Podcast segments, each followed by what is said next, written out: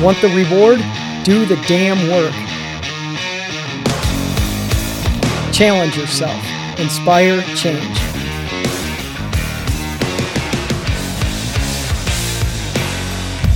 Choice, not luck. Hey, everybody, this is Todd Crandall with another episode of Ignite Euphoria, and you are in for a treat today.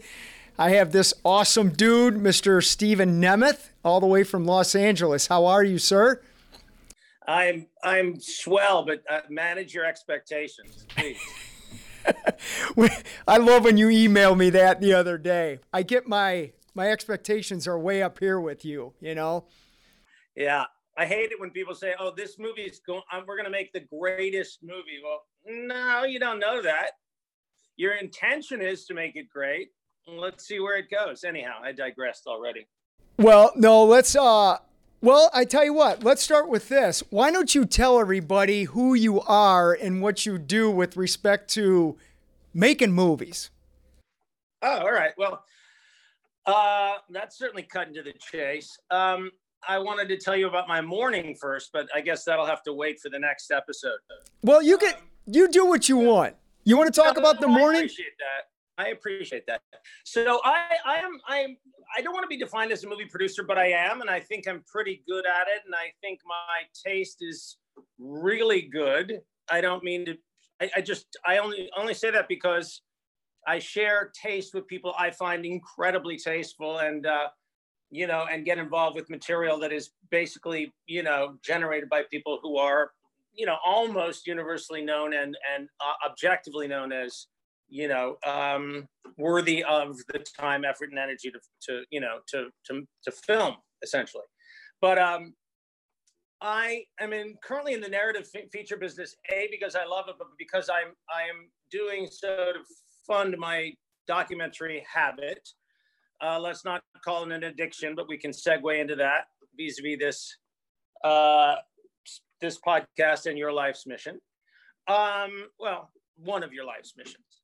True. Um, and I, you know, I'm more of a, I'm, I'm really more of a, of a, a social justice advocate, a, um, an environmental advocate. I am sit on quite a few boards, which I think probably somehow is connected to a need to satisfy my my insecurities. But I um, I zero in on really um, interesting movies, mostly biopics um, mostly adaptations of fine pieces of, of literature by known entities because it's really lower hanging fruit. It's not something you need to explain to people. Um, uh, you know, the the motivation for uh, the motivation by which you are doing it, uh, for which the motivation for which you're doing it. Uh, I also find it more interesting. I also, frankly, um, like a good documentary. I'd rather zero in on true stories and stuff I'm going to learn from, then roll the dice on crappy fiction that may or may not work or may, may, may not move the needle. Um, and I think that stems from my ADD because I don't read swiftly. And if I'm going to take two hours of my life or five hours of my life to read uh, a book, I would I would much prefer a, a, nice Eleanor Roosevelt biography over again some piece of crappy fiction that may or may not be crappy. I just don't know until I've read it. But at least I know that when I read the Eleanor Roosevelt biography, I'm going to learn something about her, and I'm already predisposed because I find her interesting. Um, and I don't know if she'd refer to herself as she, her, or she, they now. I'm not sure, actually. That would be interesting. She was a complicated character. Um, I would, God, that's a, that's good. I, I know her daughter. Uh, I'm sorry, her granddaughter, Juliana. I'm going to ask her. Um, and I didn't choose Eleanor Roosevelt because I knew her granddaughter. That was just a weird, random, serendipitous nugget I just threw in there. Uh, so anyhow, I, I make really, I think really interesting movies, and it's not about quantity; it's about quality. I know plenty of people that make movies just because they like to make movies and be on sets. That's not me. Um, and I was a, a I was a bad actor early on. Then I became an agent at William Morris for, you know, less than a year. And then I moved on to start the movie division of the Rhino Record Company, started by uh, my brother in law and his partner. And then we spun off the movie company when the Warner Record Group bought Rhino Records. So I am have been heading up the Rhino Records Company. I'm sorry, the Rhino Films Company, which was a division of the sort of pop culturally and iconic record company Rhino, which still is, uh, for 25 years or so. And that's really my brand, I suppose. And I have an obligation to, you know, to uh, maintain the integrity of the brand that, uh, you know, um, that deserves that. So I can't just make anything. I don't want to just make anything. I don't know if that's, you know, too much of a circuitous response to your question, but you know, I'm a yes, I'm a movie producer, and I like to zero in on stuff that matters. That's you know, You're as usual, and it's you know when I had the pleasure of hanging out with you a couple weeks ago in person, and I I said this to you know my uh, to Julie who was with us. You know, you met her as well, and when we left your house, we both said, you know, he never talked about any of the things that he's done once, and on, I think on the back of that Racing for Recovery shirt, it has empathy, humility, and gratitude on it, and that really struck me as you were we were talking about all kinds of things music and stories and laughing and fruit and all kinds of stuff. And you never really talked about yourself. And I, I found that very interesting. It's rare that you meet people that at some point don't say anything about themselves. And the reason I led with that question is I simply wanted people to know what you do. And I appreciate you answering the question the way you did. Oh, that's awfully, awfully kind of you. I really appreciate you saying that. I appreciate you noticing that. It's not a conscious, you know, decision, but it, it, I, I do also recognize when people are completely self-centered and only talk about themselves and never ask how you are. you know? So thank you for being the person that that you know zeroes in on things that are rather subtle and important. So now, why don't you talk about your morning? Oh, that's so sweet. Uh, well, we have a. Um, I have a, a, house guest that moved in yesterday uh, because her house is being demoed up the street, and uh, it's not that interesting a morning, by the way. It's just that she has um, a puppy that, uh, you know, as puppies do, urinate, uh, and she sort of law, dropped the ball, and I was running around chasing a puppy who uh, has a tendency to, you know, want to spot all over. And I love dogs as much as Julie. We both, you know, have friends who rescue Weimaraners, and I do as well. Um, but the problem with peeing dogs and cats is not that they they pee; it's that you don't know when and where they've peed, so you don't have the opportunity to clean up that pee. And then before long, your house becomes that house that everybody says, well, a nice guy, but you know, kind of smelled like pee. And you sort of don't recognize that your house smells like pee because it's been subtly building up because of all the pee that's been laid, you know, stealthily, you know, on the leg of a chair, under a piano, etc. So uh, it was a little as I was chasing it around with a cup of coffee, you know, and obviously spilling the coffee everywhere, that kind of thing. So it's not that interesting a story, and I apologize, but I do have a. If we have time in this podcast, I will tell you a really good dog poo story. Okay. Well, I'm going to ask you some for some stories today, and I'm going to give you a story about the the house smelling like pee a little bit. My grandmother, who I wouldn't be here without her, and there'd be no racing for recovery without her. She had a couple of cats, um, and her house had that uh, aroma, if you will. And she never thought there was anything wrong. And I'm like, Grandma, this place reeks. We got to do something here. And she's like, What do you mean? I can't smell anything, you know? But um, yeah, so I understand, right? You and you first used that that word reek when you smoked your first joint, probably Correct. in 1980 something. Something, right? Yeah. When you when you're It told that you, it reeks, right? That was the first time I ever used the word reek, I think. Anyhow, So you're wearing a Racing for Recovery shirt, which I appreciate. What? Let me ask you this. Um, what's your interest in Racing for Recovery, and what do you think you can do with this thing of ours? well, I- think in full disclosure, it's important to know that I want to support you and all the other, you know, um, clean, sober, recovering people that I know and love, and the ones that I don't. Um, but I, in full disclosure, am not a sober person. Um, I'm not an addict, however, and I'm blessed, I believe, to have a non-addictive personality. And at some point in my friendship with you, you may say you're delusional, dude. Uh, but I don't think I am. No. Um, I, you know, I moder- I enjoy a glass of a wine and beer and what have you, and a cocktail here and there. But I just don't have the need or the desire to indulge in excess, nor do I have any, you know, predilections for drugs uh, of any kind, really. Um, I do, however, appear to be sort of a magnet for people that do, which is bizarre. Um, and I don't know if that's uh, a, a need of mine to be, you know, maternal or paternal, sorry, um, or maternal, I guess. I mean, Mother Earth, etc. Um, but I do have a lot of people in my life that do need help uh, and or have gotten help, and I'm extremely proud of. Um, so much of the, you know, of the addiction, you know, paradigm, and I'm no expert.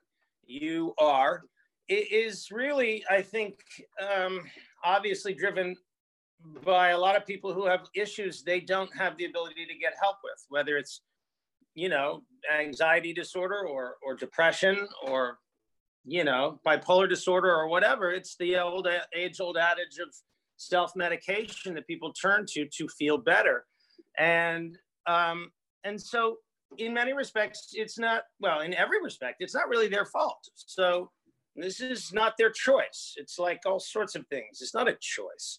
Um, the choice is, I suppose, as you would probably underscore, is choosing to lick it and choosing to get it behind you and being, you know, strong and diligent and maintaining that, which is kind of an amazing feat. As I don't know what the recidivism, the recidivism rate is, but I think it's rather high if I'm not mistaken.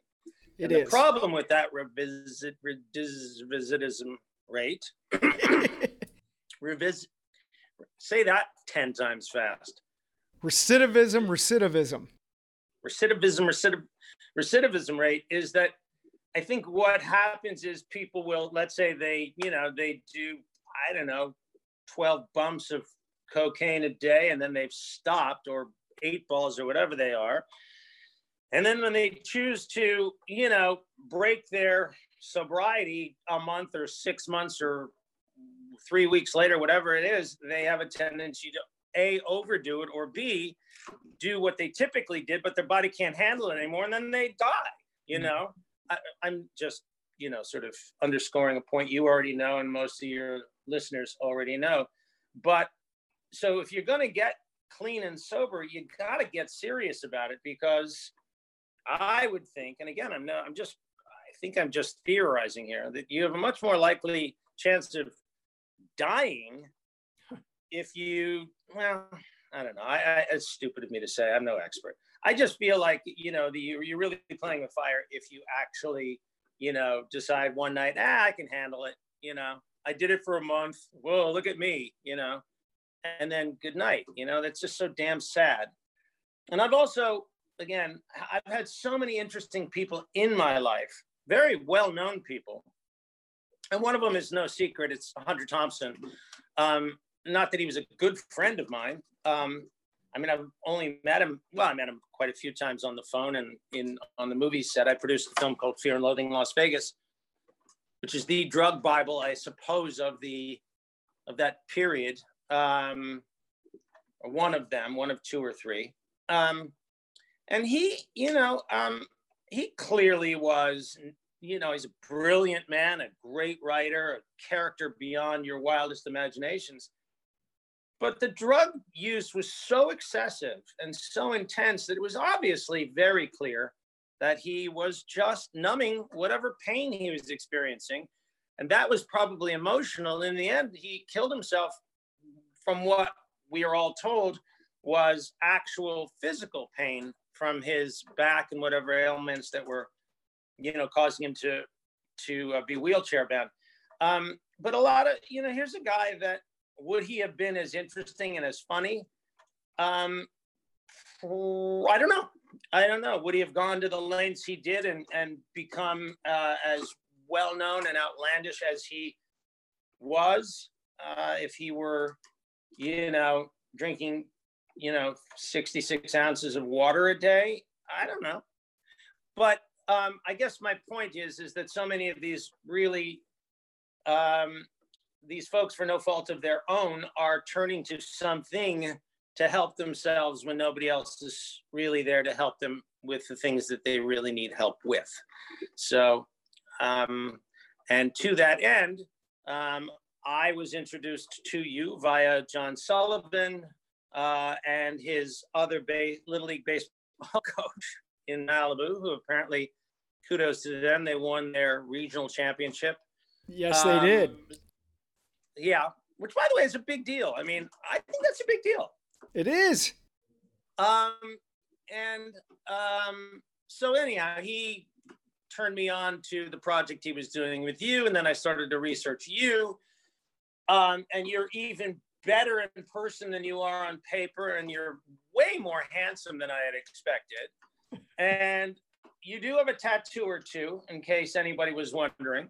Um, and you do have a tendency to spend too much money on t-shirts but maybe that's just a one-off thing it's a way of uh, maybe that's the addiction you have which is fine you know you you're, punted you're bringing, one bad one for another one that's fairly innocuous you're you're bringing up a, a defenseless Judas Priest shirt that I wore to your house on this podcast. Do you think you'll lose sympathy and empathy from people if they knew how much you paid for that T-shirt? Yeah, I um, that was pretty. Right, let's that's not, it, let's, let's, not, not do there. that. Yeah. No, let's not let's not go there because you know I. But incidentally, I once went to a an ACLU event in downtown Los Angeles for lunch. It was a fundraiser, and I was pulling my car in, and I was about five minutes late for the lunch, and they handed me the valet tickets downtown LA. It's very difficult to park, and it was forty dollars to park. And I said, $40 to park? You got to be kidding me. And they said, well, you know, if you're going to lunch, it's only, you'll validate it and it'll be $16. I said, God, $16, that's crazy. And I'm going to make a point here, by the way. Um, and they said, well, where, where, where, are you having lunch? I said, I'm going to the ACLU luncheon. They said, well, that's not a lunch. That's an event. So we don't validate for that. So it'll be $40. And I said, You got to be kidding me. And at the time, I uh, was uh, on a board uh, where we were building schools in Africa for primarily for girls. And we could send a young girl for in Africa to school for a year for $16. Wow. And I looked at the guy, I looked at the valet attendant, not that he could do anything about it. I said, dude, just let me slide through here. I'll take that $16 and send a girl in Africa to school for a year. Wow. He said, oh, I'm sorry, I can't do that. I don't have the authority to do that. There are cameras looking at me and blah, blah, blah, blah, blah.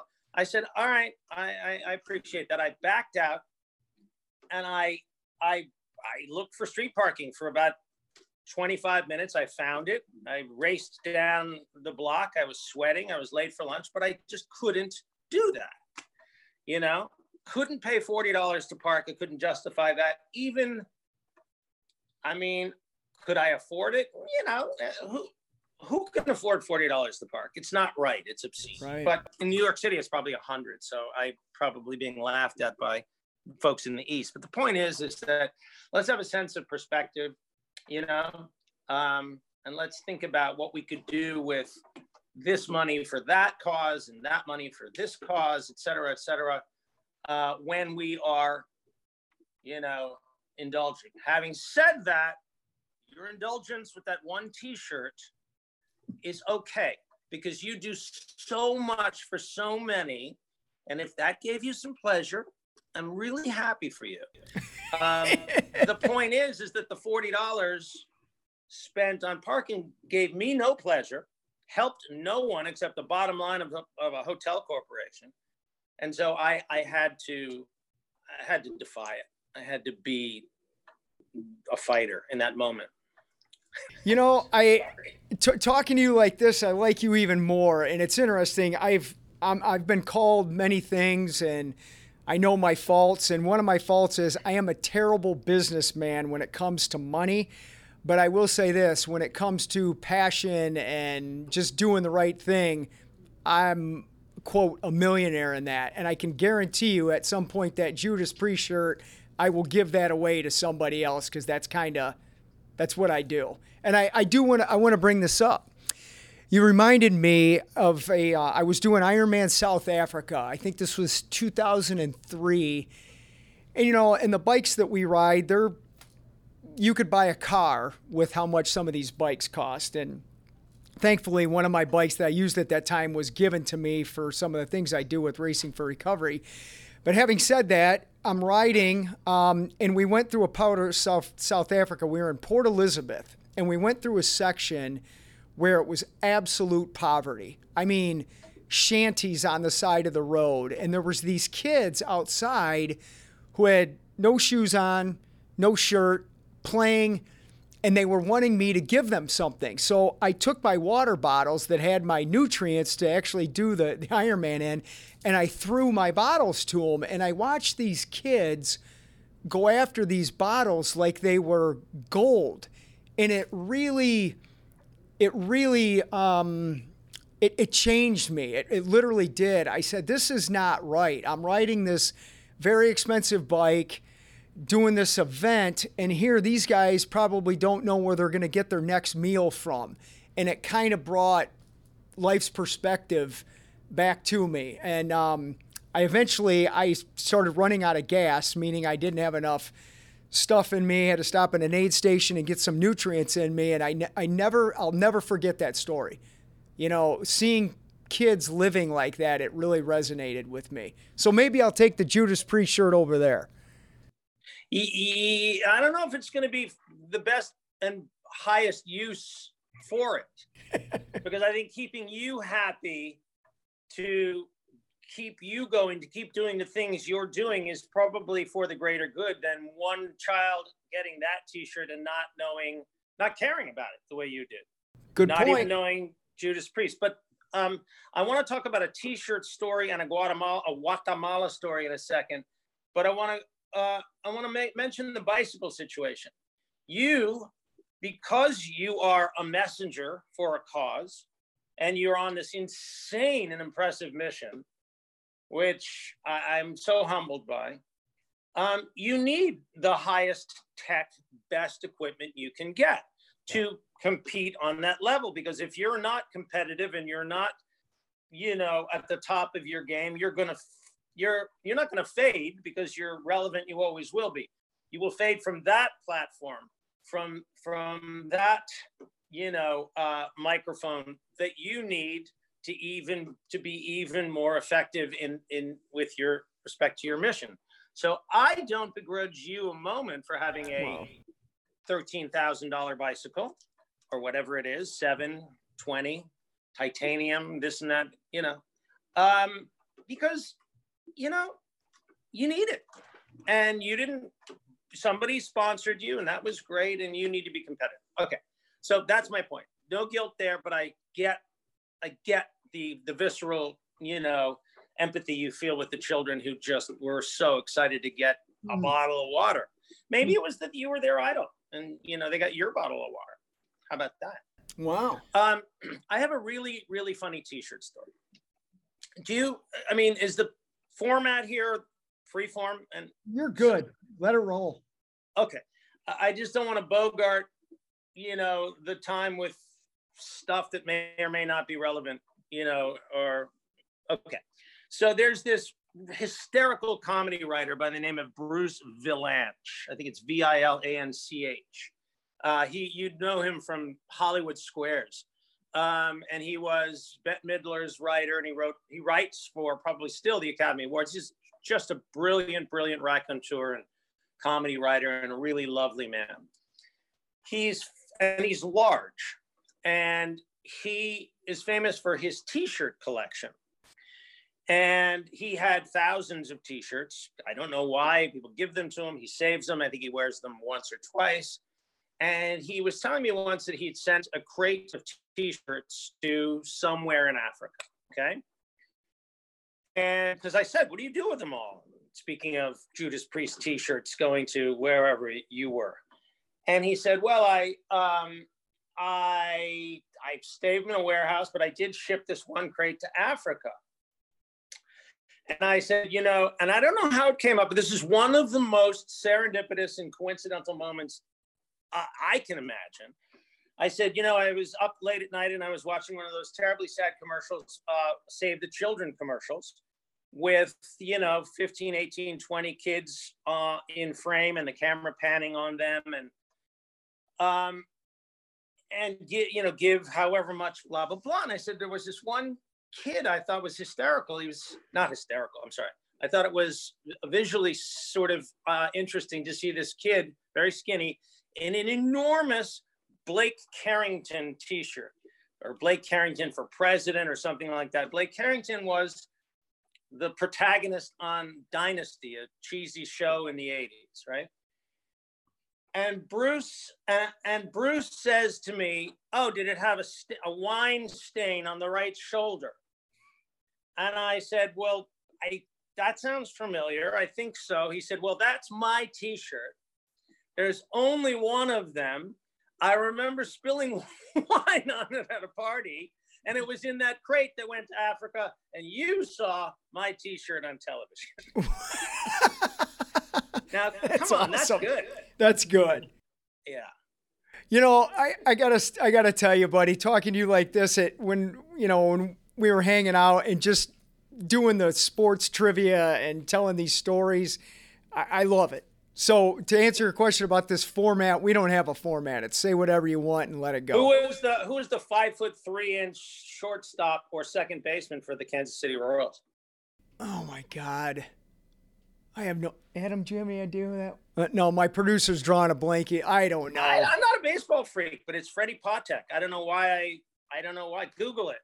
Not yeah. not now, but well, we're we five, three, maybe he's five four, five five. Sorry, Freddie. We're not googling though, right? That goes against the we're thing. Not. We're not. But the person to your right can. right. yeah. Uh, um. oh, by the way, I had a girlfriend whose brother was in the Peace Corps in Guatemala, and he was living in this little town. We went to visit him one week. I don't remember when. I would think just before Christmas, and um, we asked them what the kids would really want and you know not that it's the best you know example to set but he said they really love candy you know good candy so we filled a suitcase with candy and we we just took a big suitcase to this little town and i can't tell you uh, a la your experience on the bike how wonderful it was just to hand out yeah nice big beautiful candy bars and things to kids who you know, never get that kind of treat. And it was, oh my God. I mean, the, the point is, we do things selfishly to make ourselves feel better, sadly, if we have a conscience. Um, but the residual benefits are that other people are, important thing is that other people are, you know, I don't know, the recipients of our, let's call it largesse, but that's being generous. I, you know, it's, I love that we're talking about this. Um, I, I saw Motley Crue. Where was I? Uh, su- uh, Sunday night in Detroit. They played up in Detroit. Which, by the way, uh, your buddy John will be going to Elton John with us, so that's that's all good. But I, he's having drinks at my house tonight. Oh, is he? Yes, he's got a fundraiser in LA tomorrow night, and I can't make that. But I said if you're in town the night before, I'll have a few people over and let's you know. And I've got a half a dozen really really interesting and uh, you know meaningful folks in the movie business from Detroit coming tonight, and he'll awesome. have a, it'll be very, very. I think um, it'll move his needle, so to speak. But anyhow, thank you for that. No problem. I kind of ambushed you with that invite, but you were so gracious. All good. I'm looking forward to that. But I, I am looking forward to that. I and um, with respect to the to Motley Crue show, I I had a pair of uh, Tommy Lee's drumsticks that we got from a little thing before the show or whatever, and I saw this guy who had a Motley Crue shirt on, a hat on, a, a a bracelet. I mean, he was all decked out in Motley Crue, and I sarcastically said, "Hey, are you a Motley Crue fan?" And he kind of looked at me like, "Of course I am," and I handed him Tommy Lee's drumsticks, and the guy was just over the moon with that. And it's I love doing stuff like that, right? How much better is that for you right now in this moment than to have them in a drawer somewhere? I That's exactly. fantastic. Yes, I love I love random acts of kindness. they're good They're things. just the, they're just the best. Oh, I had a story once where I was walking um, out of uh, the Ritz Carlton in Pasadena at a lunch, and a woman hit me um, back to her big old Cadillac into me as I was walking to my car. And I was okay, though I was bleeding a little on my knee and my pants were torn a bit, and I was a little bit stunned. And an elegant older woman got out of the car. She must have been 80, some 80, I don't know. And she said, What did I just hit? And I said, You got really lucky. She said, Why? I said, Because you hit me. And she said, What do you mean? I said, You got really lucky. You hit me. And she was confused by what that meant. Mm, And what I was thinking at that moment is that woman could be my mom. yeah. I could be the most litigious asshole on the planet and make her life so miserable for nothing, right. you know? And she said, Oh, okay, uh, great. And she drove away. Now, that moment, I felt really angry at her from, and I thought, damn, you know, she didn't even say, honey, can I, can I have your address and send you some flowers? Can I send you a thank you note or thank you so much for being so cool? Nothing, right? Now, I don't judge her because she was, I think, panicking at the moment and just wanted to get out of Dodge and scared and probably had never done something like that or it's a daily occurrence. I don't know. But when she left, I felt anger. And then I thought, wait a second, I'm not supposed to be letting her off the hook for her. I'm letting her off the hook for me and for all the other people, you know, that that could have conceivably have happened to. Though I do think she should have said thank you. right.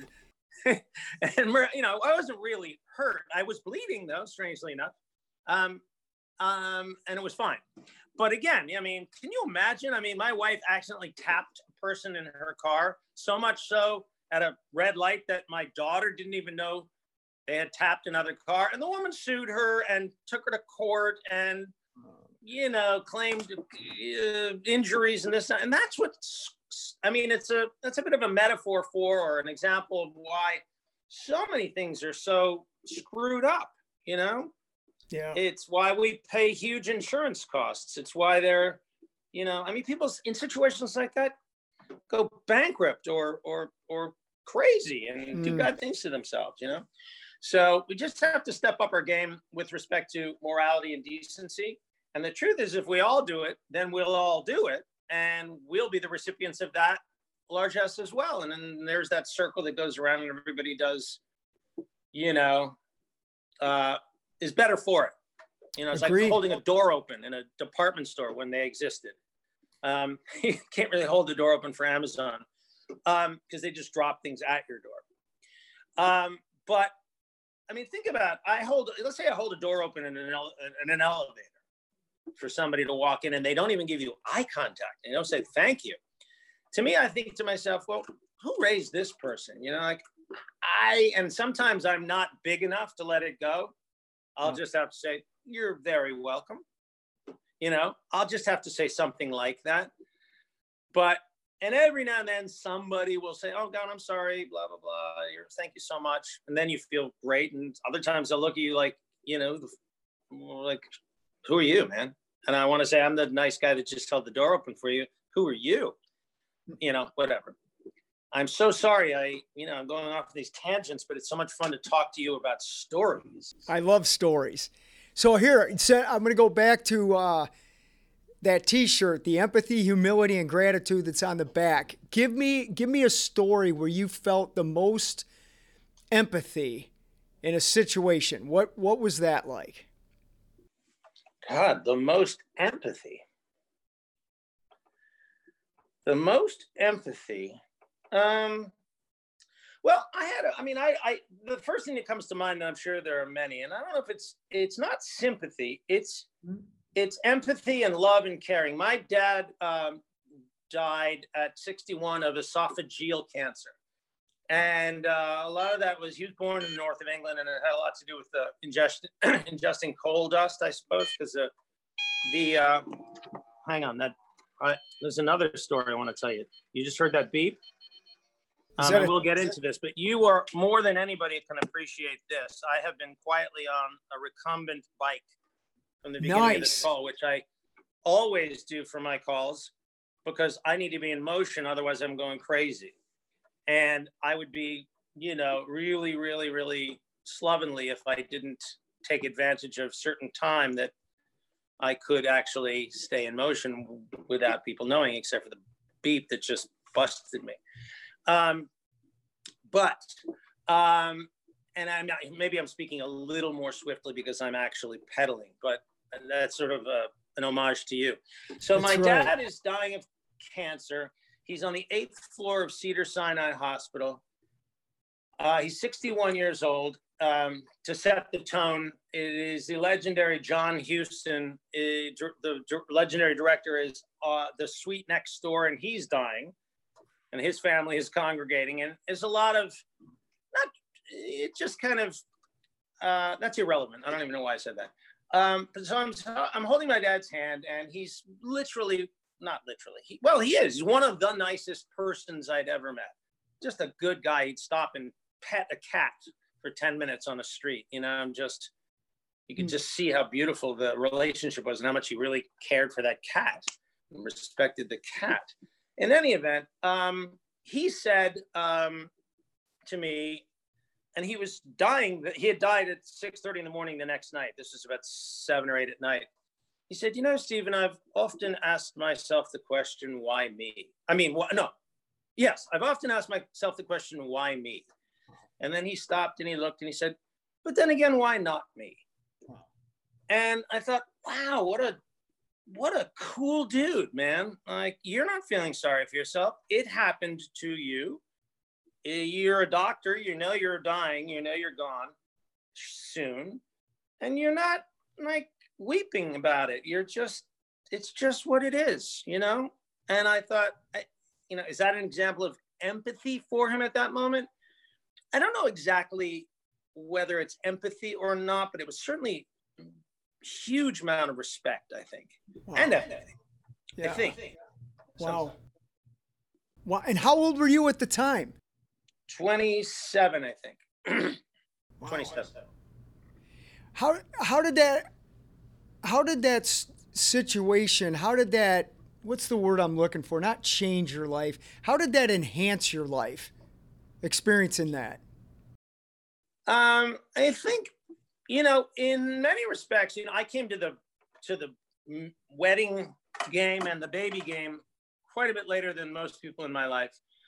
Um, and I think that had a lot to do with it, primarily because, you know, my mom, who was actually 11 months older than my dad, she was 62 at the time, was, you know, rather old, not old school, but, you know, from a different generation. And I don't think she at the time, it was 1987.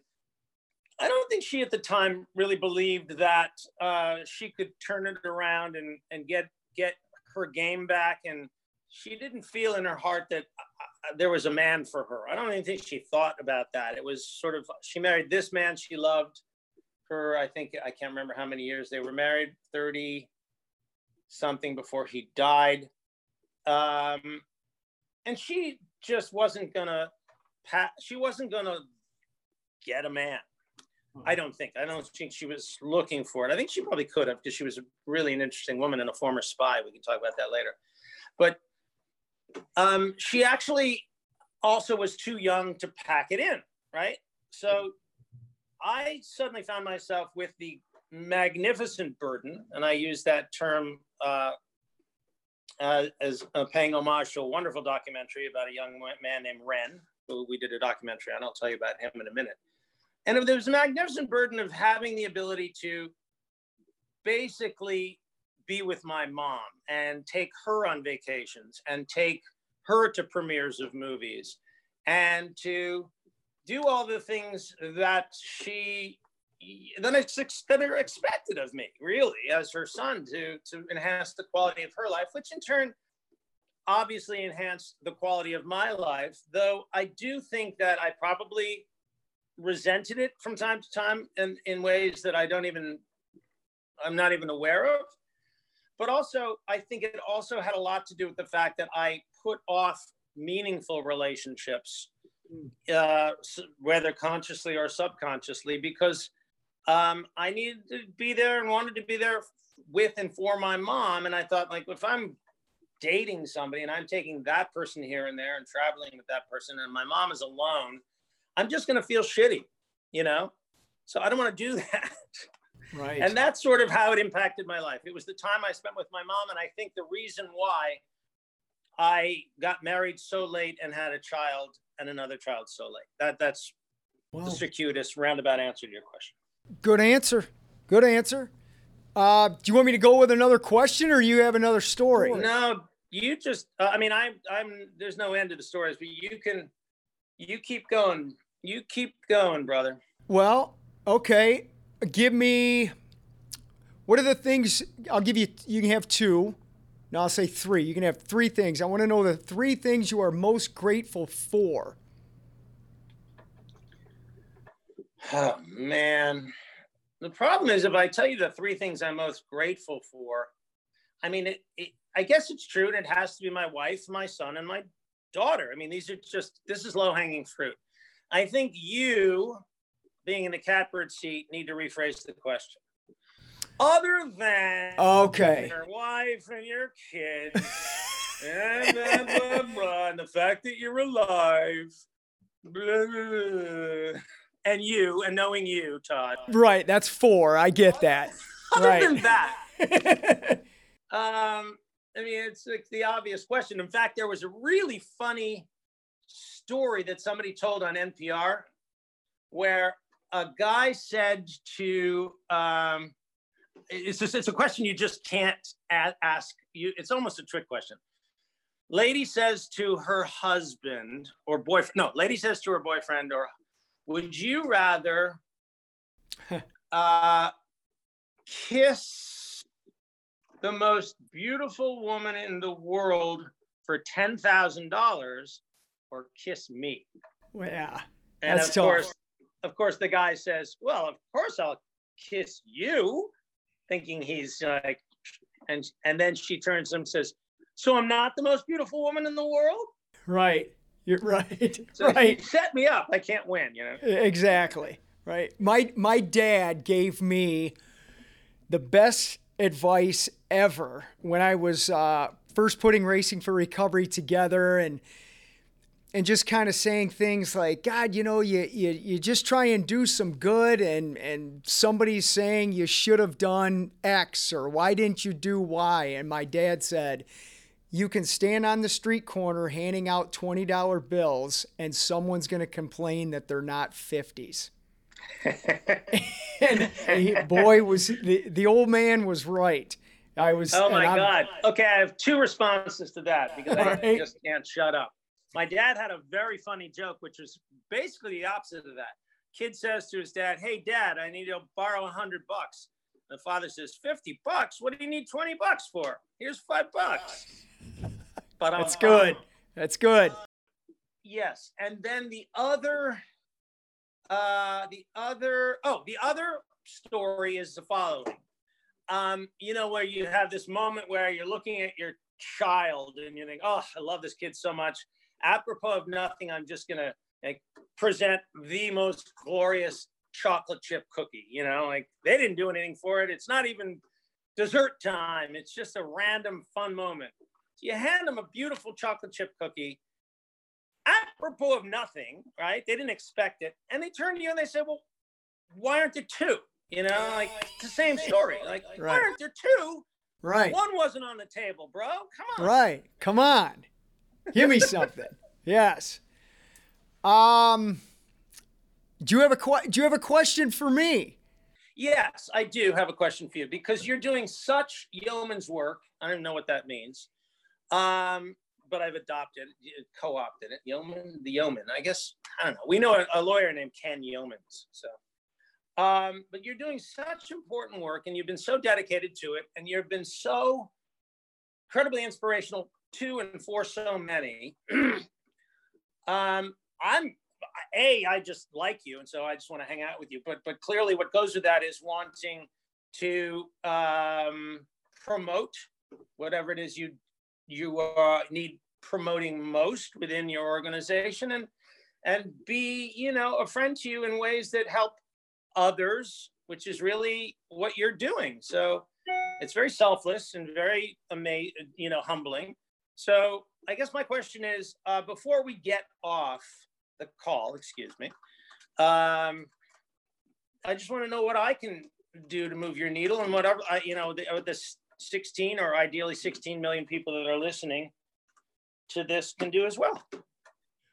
Well, I'll say it this way, and uh, again, I'm going back to gratitude, and we talked about this when we were together a couple weeks ago. I that was a great time for me. Just the the music, the stories, and everything. And that's when you were very sarcastically, as you are, talking about I need to raise my level of expectations, which I thought was great. but I I I believe in. Um, you can call it whatever. I mean, you had a couple of Buddhas around your house. You know, I'm I'm a godly guy. I do I love Buddha. I'm into all the things we talked about, right? So I believe we got put together for a reason.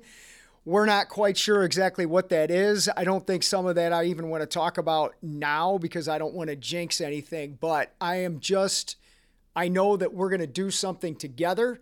Um, you get what I'm doing, you understand what Racing for Recovery is, uh, and you have the ability to help me help get our program out there and I don't know what format that will be in, but I know that we're going to do something with it, and I'm I'm excited for that. I'm interested in what you can do with this, and I'm looking forward to the people that eventually that will see whatever we do and will benefit from it. Yep. So that's that's my answer to that. Well, that's that's terrific, and um, and and a brief response is that I don't want to uh, characterize mischaracterize myself as being you know, uh, spiritual or religious. I am, I am, uh, my religion, to the extent I have one, is mostly just decency and empathy yeah. Yeah. and kindness and all the things that, you know, a religion cannot, uh, that a, that a denomination or religion can't refer to themselves as if they're not any of those things. Correct. So, um, you know, we all got here the same way. We're all equally as important. Why are we fighting about it? the the earliest you know wars have been theologically based they're still theologically based there is no real rhyme or reason or or rationale to them and so you know uh, who said that oh, the uh, that uh, religion was the opiate of the masses was that Karl Marx I think or, or Gandhi right I'm, mess, I'm messing up my uh, religion's the opiate of the masses. Anyhow, in some some degree, some degree, it's really, really right. And I respect every religion, mm-hmm. except a religion that doesn't respect another religion. That's all I have to say. Yeah, right on. Um, and um, and I think that if people want to call themselves pious or religious, they better bloody act like it and better walk the walk. Otherwise, you know, you're a sham and a fraud. Sorry. Wow. That's uh I like that answer. Let's let's segue into something. Um, I watched Prefontaine last night again, mm-hmm. or I shouldn't. I started it and was dozing off during it, but it was on. And ever since you've mentioned Jared Leto, and embarrassingly, I did not know he played in that movie until after you were talking about it. But I watched that. He is phenomenal in that movie. Phenomenal. And He's, I thought, yeah, yeah. Jared Leto, by the way, is one of the. he's I mean, I was I would say he's one of the most underrated actors in the world, but that's sort of diminishing him. He's he's gotten the so much of the credit and and and and glory he really does deserve finally, but he could get more. And in full disclosure, I had forgotten that he was Prefontaine when I suggested him. I just thought that eh, the his age, his the, what I believe I know about him, the fact that I mean he is in shape that he's in I mean I heard that he he lives right near me in the Hollywood Hills. Um, but I heard that he moved in a, in a really cool silo, like a World War II bunker. It's bizarre. Um, I'll let him tell you that if he ever comes on your show after you, you know, he plays you in the movie.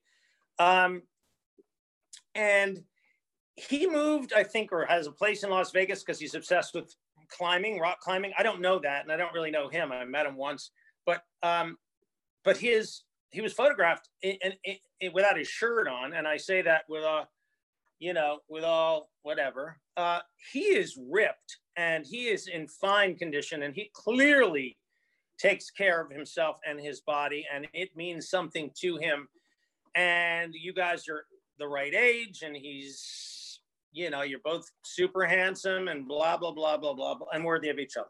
So, Jared, if you're listening, um, we might make you that offer to play Todd Crandall, don't call me Crandell, in the movie Racing for Recovery or whatever it's going to be called. That's right. Um, yeah. So, and by the way, that was not the only Prefontaine movie of the year. Isn't that bizarre? I did not know that either. I thought. Okay. So there's another yeah. one. Yeah, it was something called I don't know, higher ground or higher. Would you? Uh, while we're on, oh, should I? hang on. I'm going to actually Google it because I really don't remember the name. It's it, it's really really. Uh, so there were two movies about this college runner from was it Oregon State or the or Oregon University of Oregon, uh, who I think probably what was the main was the was the takeaway that he was really the guy that helped launch Nike.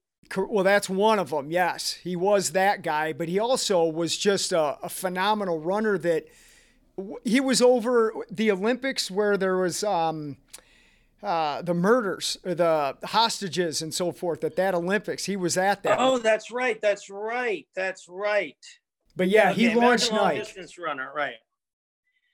Um. Okay, so Pre was known as Steve Prefontaine. Blah blah blah. Wikipedia. Steve Prefontaine movie. Hang on, there are two. Hang on. Um, oh, it's called Without Limits was the other one, uh, 1998, and pre Fontaine, uh, no, and pre. So Without Limits was 1998, and then pre was I don't remember. I think that was 98 also. Um, anyhow, how wild is that? Well, if um, if Jared can run that well, he certainly can bike and swim that well as well. No right? question. No question. I think he would. I, I actually think he would love. I mean, look, it all boils down to a fantastic script, which I was telling you about. He's an artist, you know. He's not going to be interested, nor should we show him something that's mediocre. If we if we lick this story and this screenplay, and it's super, then we go out, you know, and offer it to anybody we want. I suspect it'll be him first. And I hope he says yes. Well, John's going to have that for you right shortly. That's um yep. He's getting it. He's doing his job. Right.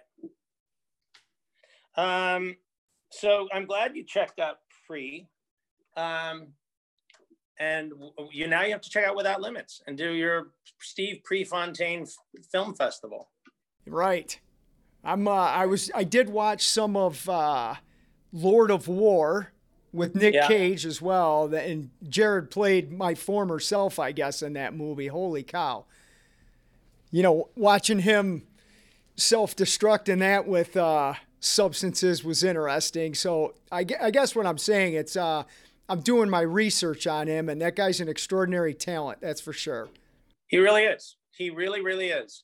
And, uh, and he's choosing really interesting roles. So and that, that's what I consider one of the great benchmarks of a great actor, not somebody that just you know takes leads in movies because somebody's offering them leads in movies. Right. These are char- these are serious characters that are really really in, you know deep and nuanced and sometimes I mean he's also like one of the great chameleons. I mean yeah, there are certain movies you don't even know you know when you're watching him you have no idea it's him. Um, so kudos to him on that. All right, enough of you, Jared Leto. You you get enough glory and enough accolades and love. Let's move on. Let's move on uh, to people who need attention. You don't, which is good. I mean, you've arrived. You don't need attention. So how about we? Um, you're you're in the middle of a ride. I've taken up over an hour of your time. Give me give the folks something, either a trivia question you want to do. What's our closing thing for the day? Okay. By the way, just want you to know that I am on a ride, and that you've allowed it, and that it hasn't, you know, uh, impugned the integrity of of this chat. Uh, means I can go longer if you want because I'm actually getting exercise while I'm chatting, which means I can stay healthier and alive longer, live longer, and and, and be able to help you. Let's say, right? I, so I'm being I'm being unbelievably generous by working out. I like it. Uh, if you uh, just so you know, if you can if you can have a conversation while you're exercise, you know that you're in a good whatever level of you're working out in right now. If you can carry on a, uh, a conversation, you're doing it right. So kudos to you. Oh, that's really sweet. You know, uh, that that that reminds me of why I started running, because um, there for a few reasons. Um, I wasn't, you know, I, I, was a mediocre basketball player, but I love the sport. I'm not big enough to play football, and I probably wouldn't. I definitely wouldn't have had I known about the, you know, the uh, the the concussion and, and oh, head trauma that is associated brutal. with that. Um, I I wasn't a good swimmer, um, but uh, uh, uh which is why I'll never compete against you in an Ironman competition. But I realized that running, uh, particularly with a guy like, uh, with for a guy like me, you know, 5'10, 100 and at the time, probably 130 pounds. Now I'm about 157 pounds, but was the, it was something I could really compete at. Um, and the other thing is, is that when I can take a long run with somebody, I could actually have a conversation during that run. So it is quality and uh, and and meaningful time that one can spend, or on a hike, for instance, is is also a, a great way to do that. But if you're going on an hour run, let's say, you know, you you're not you get to know somebody. You know, or I don't mean that in a sort of cheesy sense. I mean you get you talk about things, and you're also out in the world, and you can point things out and discuss things you wouldn't ordinarily talk about because you know they're somehow popping in your mind or they're in, they're in your face, etc. You can't really have a, a meaningful chat when you're swimming, you know, 50 laps right. in an Olympic pool, right? So I, I sort of entered it because I'm a pretty social animal and I, um, you know, I thought it was the kind of sport I could actually wow. enjoy. And I don't mean compete in in a particularly competitive level. Um, uh, compete in a competitive level. Um, that's redundant, but I could really, you know, benefit from and, and make the best of. And as I told you, I ran my first marathon was the 86 LA marathon, the first one, which was, uh, I, it was Muhammad Ali who rang the bell, which was kind of beautiful. Wow, and I cool. ran, uh, that was a 347, which was embarrassing, but my best marathon was a 317, which you even said was not embarrassing. No, that's impressive. That's not embarrassing. And I told you, by the way, my my favorite marathon story was my second or third marathon. My then girlfriend Anne, who now lives in London, hi Anne, Annie, um, did me the favor of getting up at six in the morning and dropped me off in downtown LA to go to the marathon to to to compete in the marathon. I think it's the third or fourth one. And I don't know if it's her mistake or my mistake or whatever the circumstances were. I told you that she dropped me a mile away from the start of the marathon. That's and great. It, it, and, and I was pressed for time. So I had to sprint a mile to the start of a marathon. And you would know better than anybody, and every runner out there would know that that's pretty bloody annoying, my friend. Yeah. And I, you know, I was saying things in my head that I would never say in public, you know, like words that didn't even exist that were, you know, like my idea of the worst words ever. Listen, you were just giving everybody else a chance. That was all. It was a courtesy run. Yeah. I, I like that. So Yeah. subconscious. I did that. I get it now. So the 104 people that actually outran me because of that benefited from it. Absolutely. Right? Thank you. Right. That- God, what a nice spin. So I did have this for a question because I will be out there with you again. And when we go running, notice how I'm already putting that out there. You know, getting up to your place up there is all that ups and downs and all that. Are we actually going to leave from your place to go running down that hill and then have to come back up? Or are we driving somewhere? No, um, I we didn't get into much of my environmental obsession and passion, but for me, um, to to have to to have to have a carbon footprint to go exercise is is, is painful. Agreed. So while I have a solar powered house and all electric cars, and my footprint is lower than most, I just feel like there's something really beneficial and amazing about being able to figure out whatever your workout is without having to, you know, cause traffic or CO2 emissions or time that you could be spending exercising. So, Agreed. one of the great things about living up in the Hollywood Hills where I am is there's an incredible hike slash run in walking distance right down the hill, Beautiful. and it's terrific. So you don't have to get no car, and you know, At a boy. and and you, it's great. It's it's just a lovely thing to do. And so anyhow, it's a, it's an entirely zero emission experience, Well- except for the fact that you're wearing out a little bit of rubber on the bottom of your shoes, which theoretically, you know, to replace creates a, a carbon footprint, you know, something like that. Something like that. Well, I'm looking forward to We're going to do that for sure. Yeah. I do have a poo story. Should we end on the poo story? Let's do that. We'll end on the poo story. That's good. Okay. So you got to end on a poo story. You know, you start on a pee story, you end on a poo story. There you go. How about That's right. bookends, my friend? That's good. Next, by the way, the next time we talk, we'll, we'll, we'll it'll be all about vomit. Okay. Absolutely. right. So I am on a panel, uh, some film panel, and they're talking about we're talking about eight, uh, movies that are that have an environmental impact, and you know I'm a teeny bit holier than thou because I, you know, there are a few smart asses out there. I'll say, yeah, okay, well, so you made that or you made that, but what do you do? You know, what do you do to lower your carbon footprint? Uh, that was a little bit of a Cartman inspiration from from South, South Park. Park. Yeah. What do you do, Kyle? Uh, Kyle. Um, and I, you know, and I started. I just decided, you know, saying I'm gonna, I'm gonna take the bait, and I'm gonna be an asshole, and I just went for it. Okay, and I went for everything: the solar power, the, you know, the drips, the low voltage lighting, the electric cars, the boards I sit on, the blah blah. I just, you know, the vegetable garden, the orchard, all that stuff. Now I understand that, that you have to have a bit of uh, resources more than most to be able to to really be green, uh, unless you're just like really, you know, a mountain man, which is even more admirable, or mountain woman or person. Um, so I said, and you know, and I, and I said, I'll tell you, I'll tell you, I lo- I not only do live that, walk that walk, but I walked that walk this weekend on a dog walk. And I was in on that hike I was just telling you about, and I had my dogs with me. And uh, one of my dogs, you know, scooted to the side and did her business. And I looked down, and it was one of those wet ones, right? And it was wet, right? And I thought, I've got a bag here. There's just nothing I can do to pick that sucker up, right?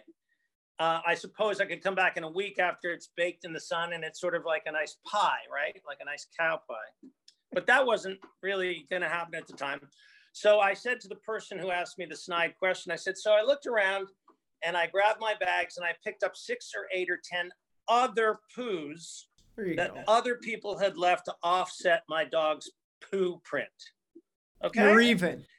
Yeah, I mean, it's just a little bit of a nice, thoughtful moment, and it's a great way to organically talk about poo, right? Um, without I don't know, peering as though you're sort of like sort of perversely obsessed with poo, because I'm not. I think it's a very healthy thing to talk about. This, my friend, has been one of the most extraordinary podcasts I've done. To have those two bookends like that, I mean, you can't beat that. Oh my God. What do I have to do to make it the most extraordinary? Tell a vomit story? We'll, we'll do the, I'll have you on again. Well, I'll tell you what, when we do Jared and you, then we'll have a vomit story. Uh, that'd be terrific. I do have one, and it was at a World Cup soccer game in LA. Okay. I, it wasn't me vomiting, just you know. Well, we are going. Well, I want to hear that off the record. Okay, and one at my sister's dinner table at a birthday party. Okay, I'll tell you that too. They're they're they're both worthy of your podcast. I promise. I am so grateful that you had me on. I'm so grateful that you deemed me worthy enough to take this hour and seven minutes. Um, and I'm really grateful to you for all the work you do. I'm, I find you terribly impressive and humble and funny and cool. And um, and I thank you on behalf of all the people you are helping. So, all good, my friend. Um, thanks for being on. I'm going to talk to you soon and see you soon. Okay, your children are very lucky to have you as a papa. I appreciate that, buddy. Right. Thanks a lot Talk for being on the show, bud. Take care. Bye. Take care, you too. Bye. That was another awesome episode of Ignite Euphoria. As usual, if you or a loved one is battling addiction, please call Racing for Recovery 419 824 8462 and look out very soon for our new documentary, The Road to 100. Take it easy, everybody.